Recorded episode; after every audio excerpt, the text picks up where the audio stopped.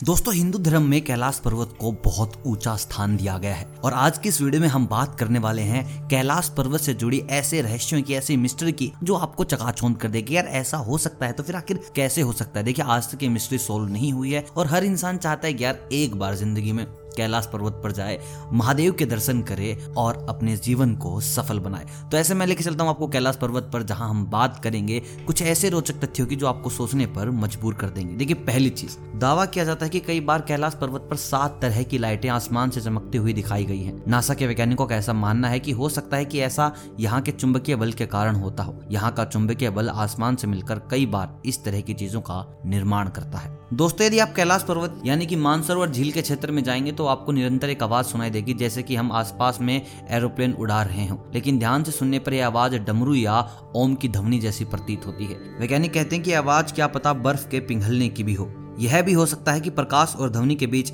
इस तरह का समागम होता है कि यहाँ से ओम की आवाज़ सुनाई देती है। दोस्तों, सबसे चौंकाने वाला फैक्ट अब हम बात करने वाले हैं कि दुनिया की सबसे दुर्लभ हिरण की प्रजाति, जिसे आप कस्तूरी मिर्ग भी कहते हैं, यह हिरण उत्तर पाकिस्तान, उत्तर भारत, चीन, तिब्बत, साइबेरिया, मंगोलिया में ही पाया जाता है। मतलब की सिर्फ़ इन्हीं जगह पर और इस मर्ग की कस्तूरी बहुत ही सुगंधित होती है और औषधीय गुणों से युक्त होती है, जो उसके शरीर के पिछले हिस्से की ग्रंथि में एक पदार्थ के रूप में होती है। दोस्तों, मैं आपको बता दूँ, कस्तूरी मिर्ग सब सबसे ज़्यादा कैलाश पर्वत पर पाए जाते हैं। देखिए, वो वहाँ के तापमान के अनुकूल नहीं है, फिर भी वहाँ पर उनका होना एक सबसे बड़ा रहस्य बनकर आया है। दोस्तों, सबसे ज़बरदस्त जिसको आप बहुत बार फ़िल्मों में देख चुके हैं, यत्ती जिसको कहा जाता है जिसको कहा जाता है बर्फ़ का दानव। हिमालय वासियों का कहना है कि हिमालय पर यत्ती मानव रहते हैं, जो कि एक भूरा भालू भी कहा जाता है। और कहते हैं कि कुछ लोग वो बहुत तेज दौड़ते हैं, आकार में बहुत बड़े होते हैं और उसे देखने के कई दावे किए जाते हैं, लेकिन जितने दावे कैलाश पर्वत से आए हैं, शायद ही कहीं से आए हैं तो कह सकते हैं कि कैलाश पर्वत पर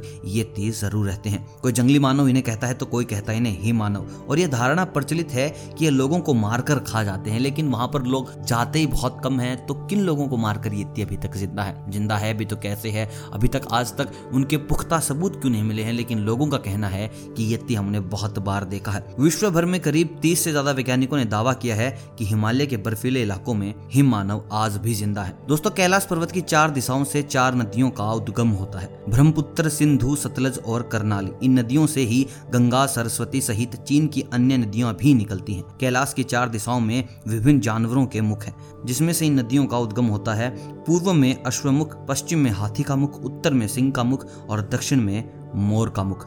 दोस्तों, यहाँ दो सरोवर मुख्य हैं। पहला मानसरोवर जो दुनिया की शुद्ध पानी की उच्चतम झीलों में से एक है, जिसका आकार सूर्य के समान है। दूसरा राक्षस नामक झील। जो दुनिया के खारे पानी की उच्चतम झीलों में से एक है और जिसका आकार चंद्र के समान है। देखिए दोस्तों, ये अब भी एक मिथ बना हुआ है कि इसे राक्षस नामक झील क्यों कहा जाता है। पुराने दिनों से इनको राक्षस नामक झील और मानसरोवर झील कहा गया है। अगर हम बात करें इनकी शुद्धता की तो मानसरोवर झील पर अब भी साइंटिस्ट रिसर्च कर रहे हैं कि ऐसा इस झील में क्या है जो इसको सबसे शुद्ध बनाता है। देखिए जब दक्षिण में देखते हैं तो एक स्वास्तिक चिन्ह वास्तव में देखा जा सकता है। यह अभी तक रहस्य है कि झीलें प्राकृतिक तौर पर निर्मित हुई हैं या इन्हें ऐसा बनाया गया है। दोस्तों, इतने सारे रहस्य हैं कैलाश पर्वत के, जिन्हें वैज्ञानिक कहते हैं कि अगले सौ सालों तक ही सुलझाया जा सकता है। दोस्तों, कैलाश पर्वत पर चढ़ना निषेध है, परंतु ग्यारहवीं सदी में एक तिब्बती बौद्ध योगी मिलारोपा ने इसकी चढ़ाई की थी। रशिया के वैज्ञानिकों ने एक रिपोर्ट में बताया है, दस साल तक उसे खोजने के बाद भी उसका कोई पता नहीं चला। दोस्तों, कैलाश पर्वत पर एक विशाल काय पिरामिड है, जो सौ छोटे पिरामिडों का